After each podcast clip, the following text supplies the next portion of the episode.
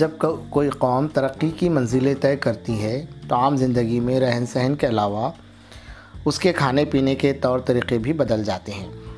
اسی طرح مختلف علاقوں میں ہر زمانے میں خرد و نوش کے اشیاء کے استعمال میں تبدیلیاں ہوتی رہی ہیں۔ موجودہ زمانے میں فاسٹ فوڈ کو پسند کیا جاتا ہے۔ مغلوں اور نوابوں کے زمانے میں طرح طرح کے کھانے پائے جاتے تھے۔ جیسے نہاری جو صبح کے ناشتے کے لیے ایک قسم کا سالن ہوتا ہے اور پائے، بھیجے اور گوشت کو خوب گلا کر بنایا جاتا ہے۔ آج ہم جو مضمون سننے والے ہیں، اس کا تعلق اسی قسم کے کھانوں سے ہے۔ آج ہم جو مضمون سننے والے ہیں، وہ ہے دلی کا نہاری والا، جسے اشرف صبوہی نے تحریر کیا ہے۔ اشرف صبوہی نے اس مضمون میں نہاری اور اس کے سلسلے میں لوگوں کی پسند کو شگفتہ انداز میں بیان کیا ہے۔ اشرف صبوہی انیس سو پانچ میں دہلی میں پیدا ہوئے۔ ان کا اصل نام سید ولی اشرف تھا۔ ان کی ابتدائی تعلیم گھر پر ہوئی۔ انیس سو بائیس عیسوی میں Anglo Arabic high school Delhi سے انہوں نے میٹرک کا امتحان پاس کیا۔ اشرف صبوہی محکمہ ڈاک و تار میں ملازم رہے۔ بعد میں آل انڈیا ریڈیو سے وابستہ ہو گئے۔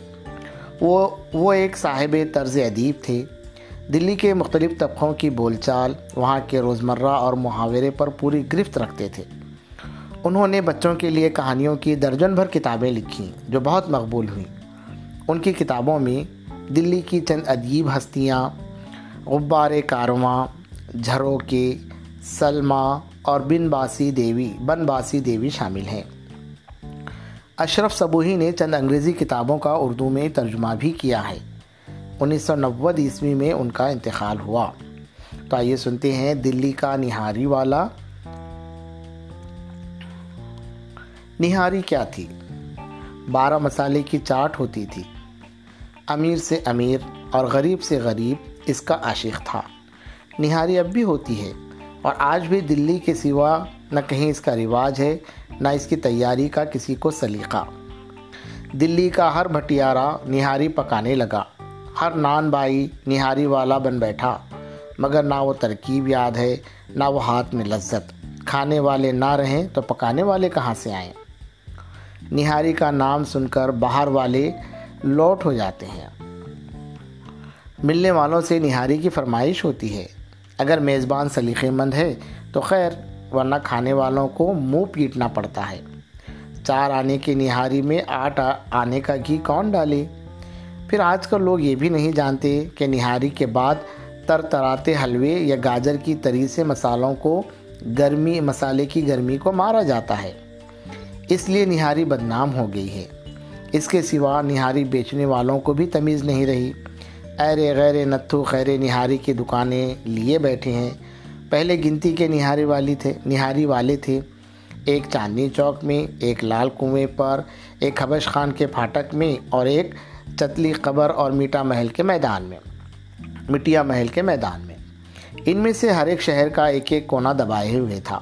سب سے زیادہ مشہور دلی نہاری والے کی دکان تھی، جو گھنٹہ گھر کے پاس قابل اتار کے کوچے اور سیدانیوں کی گلی کے بیچ میں بیٹھتا تھا۔ جب تک یہ زندہ رہا، نہاری اپنے اصلی معنوں میں نہاری رہی۔ یہ کیا مرا کہ نہاری کا مزہ ہی گیا؟ یہ کیا مرا کہ نہاری کا مزہ ہی مر گیا؟ نہاری کیا کھاتے ہیں؟ کلیجہ جلاتے ہیں۔ یہ دکان ہم نے دیکھی ہے، بلکہ وہاں جا کر نہاری بھی کھائی ہے۔ شوقین دور دور سے پہنچتے تھے۔ گرم گرم روٹی اور ترت دیکھ سے نکلی ہوئی نہاری۔ جتنی نلیاں چاہیں جھڑوائیں۔ بھیجا ڈلوایا، پیاز سے کڑکڑاتا ہوا گھی، بے ریشہ بوٹیاں، ادرک کا لچھا، کتری ہوئی ہری مرچوں کی ہوائی اور کھٹے کی پھٹکار۔ سبحان اللہ۔ نواب رامپور کا پورا دسترخوان صدقے تھا۔ گھروں میں اس سامان کے لیے پورے اہتمام کی ضرورت ہے۔ اس لیے جو اصل میں نہاری کا لطف اٹھانا چاہتے تھے، انہیں دکان ہی پر جانا پڑتا تھا۔ شہر کے نہاری بازوں کی، آج بھی نہاری والوں کے ہاں بھیڑ لگتی رہتی ہے۔ صبح سے دس بجے تک تانتا نہیں ٹوٹتا۔ اس کا ذکر ہی کیا۔ خصوصاً دلی والے کی دکان پر سورج نکلا نہیں کہ لوگوں کی آمد شروع ہو گئی۔ دس اندر بیٹھے کھا رہے ہیں تو بیس پیالے کٹورے، بادیے، پتیلیاں لیے کھڑے ہیں۔ ایک پیسے سے لے کر دو روپے تک کے گاہک ہوتے تھے۔ لیکن مجال ہے کوئی ناراض ہو۔ یا کسی کو اس کی مرضی کے مطابق نہ ملے، زیادہ سے زیادہ نو بجے دیکھ صاف ہو جاتی تھی۔ یہ دکاندار دلی کا نہاری والے کے نام سے مشہور تھا۔ اس کی آن کا کیا کہنا؟ سنا ہے کہ دلی کے ایک رئیس اس کی دکان کو خریدنا چاہتے تھے۔ ہزار کوششیں کی روپے کا لالچ دیا، جائیداد کی قیمت دگنی اور چوگنی لگا دی۔ یہاں تک کہ دکان میں اشرفیاں بچھا دینے کو کہا۔ دوسرا ہوتا تو آنکھیں بند کر لیتا۔ وہیں کہیں قابل اتار کے کوچے میں، بلی ماروں میں یا یا رائمان کے کوچے میں جا بیٹھتا۔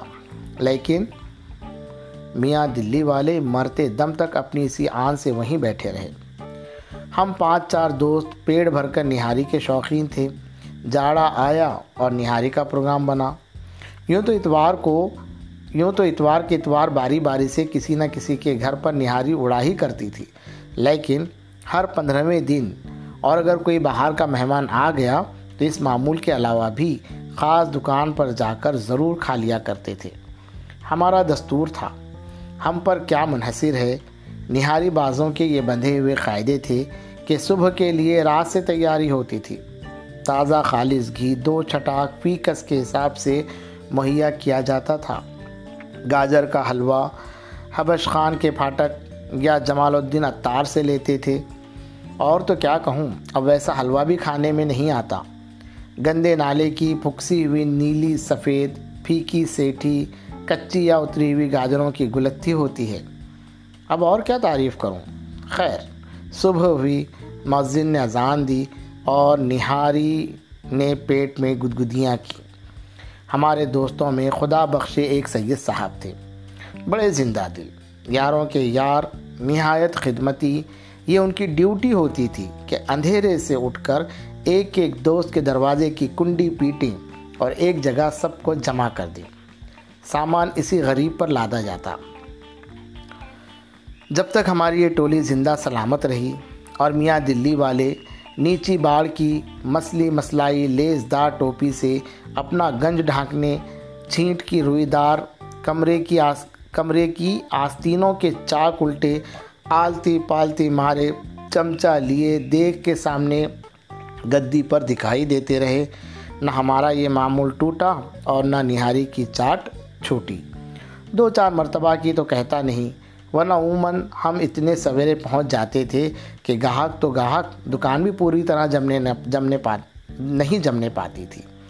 کئی دفعہ تو تنور ہمیں ہمارے پہنچنے پر گرم ہونا شروع ہوا اور دیگ میں پہلا چمچہ ہمارے لیے پڑا۔ دکان کے سارے آدمی ہمیں جان گئے تھے اور میاں دلی والے کو بھی ہم سے خاص دلچسپی ہو گئی تھی۔ تین چار موقعوں پر اس نے خصوصیت کے ساتھ ہمارے باہر والے احباب کی دعوت بھی کی۔